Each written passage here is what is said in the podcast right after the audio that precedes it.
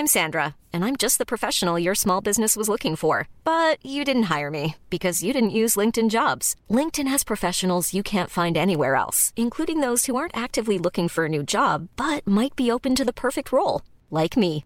In a given month, over seventy percent of LinkedIn users don't visit other leading job sites. So if you're not looking on LinkedIn, you'll miss out on great candidates like Sandra. Start hiring professionals like a professional. Post your free job on linkedin dot com slash people today. Jewelry isn't a gift you give just once. It's a way to remind your loved one of a beautiful moment every time they see it. Blue Nile can help you find the gift that says how you feel and says it beautifully, with expert guidance and a wide assortment of jewelry of the highest quality at the best price. Go to blue nile dot com and experience the convenience of shopping Blue Nile, the original online jeweler since nineteen ninety-nine. That's blue nile dot com to find the perfect jewelry gift for any occasion. blue nile dot com.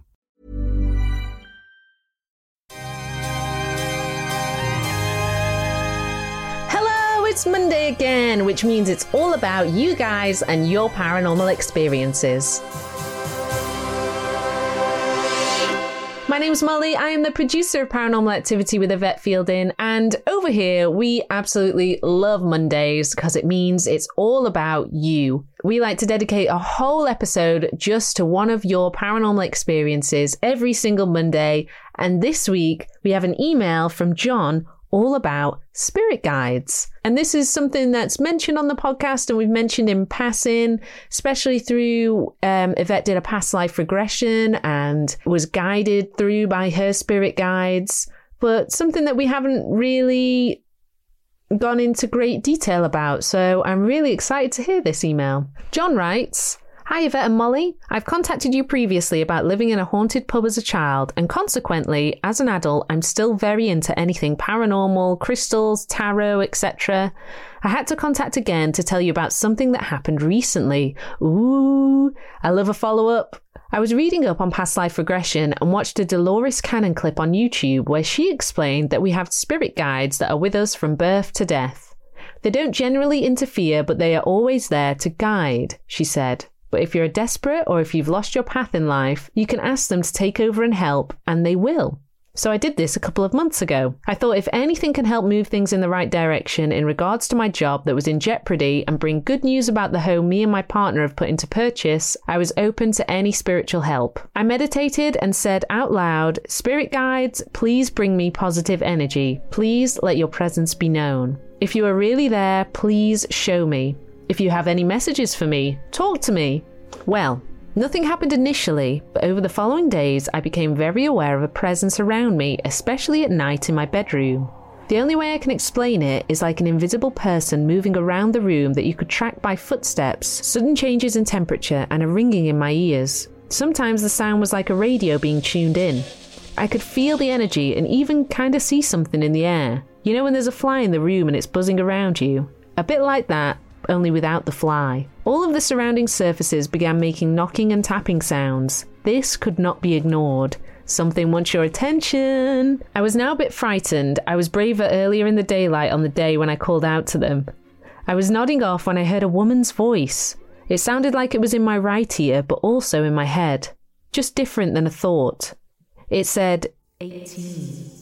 So I immediately sat up and repeated it. eighteen? What does that mean? Again, as I was going off to sleep, the voice said, 'I'm behind you.' I jumped up and the energy was noticeably different." Oh, my goodness me. I don't know how I would react to that. I'd have run out the house. I'd have been down the, I've been down the road. Oh, this is giving me the shivers. I was quite worried that I was losing my mind and wary of falling asleep as I was now hyper aware of something around me.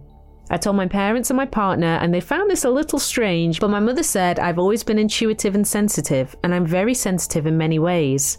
She's been to lots of mediums throughout the years, and they've mentioned your son is very perceptive.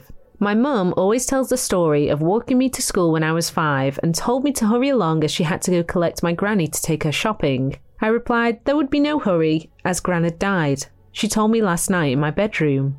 My mum told me not to make up silly stories and to never say such things. My gran was indeed dead in bed when my mum went in to get her. She also wasn't an ill person. She was sixty-two and just passed away in her sleep, and that story has never been forgotten by any of my family. They say kids pick up more things than adults do. Maybe it could be that, why you're so in tune with things, especially as a five-year-old. But also, how many other five-year-olds have you heard of that have been able to predict their grandparents' death? Anyway, regarding the spirit guides, my partner Mark said, "Why did you do this? You've invited something in by asking them to show themselves, and now maybe a good idea would be to use sage to cleanse anything negative." I actually didn't feel this was trying to harm me or was negative, but it was something so supernatural it was a bit frightening, so we both did the sage cleansing and asked any spirits or energies to please move on. Nothing happened for the rest of the week, and I thought the cleansing had worked. The room felt light and calm. I still wondered what significance eighteen would have. Maybe we would get the keys to the house we purchased on the eighteenth? On the eighteenth of April, we didn't get the keys, but that night I felt the same presence in my room, only stronger this time. The tapping and the knocking were louder than ever. The light bulb in the laundry room blew as I walked in there. I felt as if someone was gently poking me. I could feel an energy all over me. The air around me was ice cold, and the hairs on my arms were stood up. It was so distracting, I got a hold of the sage and lit it again. I used it all around my bedroom and especially over my bed, as this is where I sit most of the time. I waved my arms as I did this to waft the smoke. That night, as I lay in bed, I felt a presence over me. I pulled the covers over me and the duvet felt like it was full of crackling static. I felt a weight on me. I looked up, and next to the bed was a shadow figure of a person who was looking down at me and doing the exact same action I did with the sage smoke. It was waving its arm. It looked like it was made of black smoke. It was either a spirit, or I wondered later if the room had recorded me, like a stone tape theory. I was just going to mention that, you beat me to it. I didn't sleep for two days after that. After seeing that, neither would I. Neither would I, John. I was a bundle of nerves, and I did cleanse the room again, and I went to stay with my boyfriend for a few days. And I have to say, nothing like that has happened since, but I'm now very aware of energy around me. I've been to a psychic medium for advice, and she said not to worry, as it's just my spirit guides letting me know that they are there, but to ask them to please turn down the energy. I can still sense energy, and I feel it more at night, but I'm now aware that it means no harm. To be fair, I did ask the spirit guides to show themselves, and they absolutely did. I just wasn't prepared for it to happen like that. Thanks for letting me ramble on. Love the show, John. This is completely new to me, John. I didn't know that spirit guides could make themselves visible, um, and you'd think it would be more of a white light than a dark smoke, um, but again, I, if it was the same action that you were doing, I have an inkling that that's more likely to be stone tape theory, as you said, sort of taking a recording of you in the room um, and playing it back, if it's doing the same waving of the sage smoke. It'd be so interesting. I wonder if you've ever thought of having past life regression, John. I think it'd be really interesting. If you're so perceptive to the other side, I think it'd be really interesting to hear where your spirit guides would take you, and even for you to meet your spirit guides in the regression session. I think it might answer a lot of questions for you. I'd love to know, and I'm sure John would too, if any of you have asked out for spirit guides in this way and got a similar response, or perhaps you've seen the dark, smoky figure in your home too. You can get in touch with us on email, that's contact at paranormal pod dot co dot U K, on our socials, that's Paranormal Activity Pod across the board, and on our WhatsApp you can send us a voice note for free to oh seven five, nine nine nine, two seven five three seven. If you can't get enough of us, don't you worry, Yvette's back with a main episode on Thursday this week. If you want to get that a day early, as well as our bonus episodes on Saturdays, you can go to w w w dot paranormal pod dot co dot U K.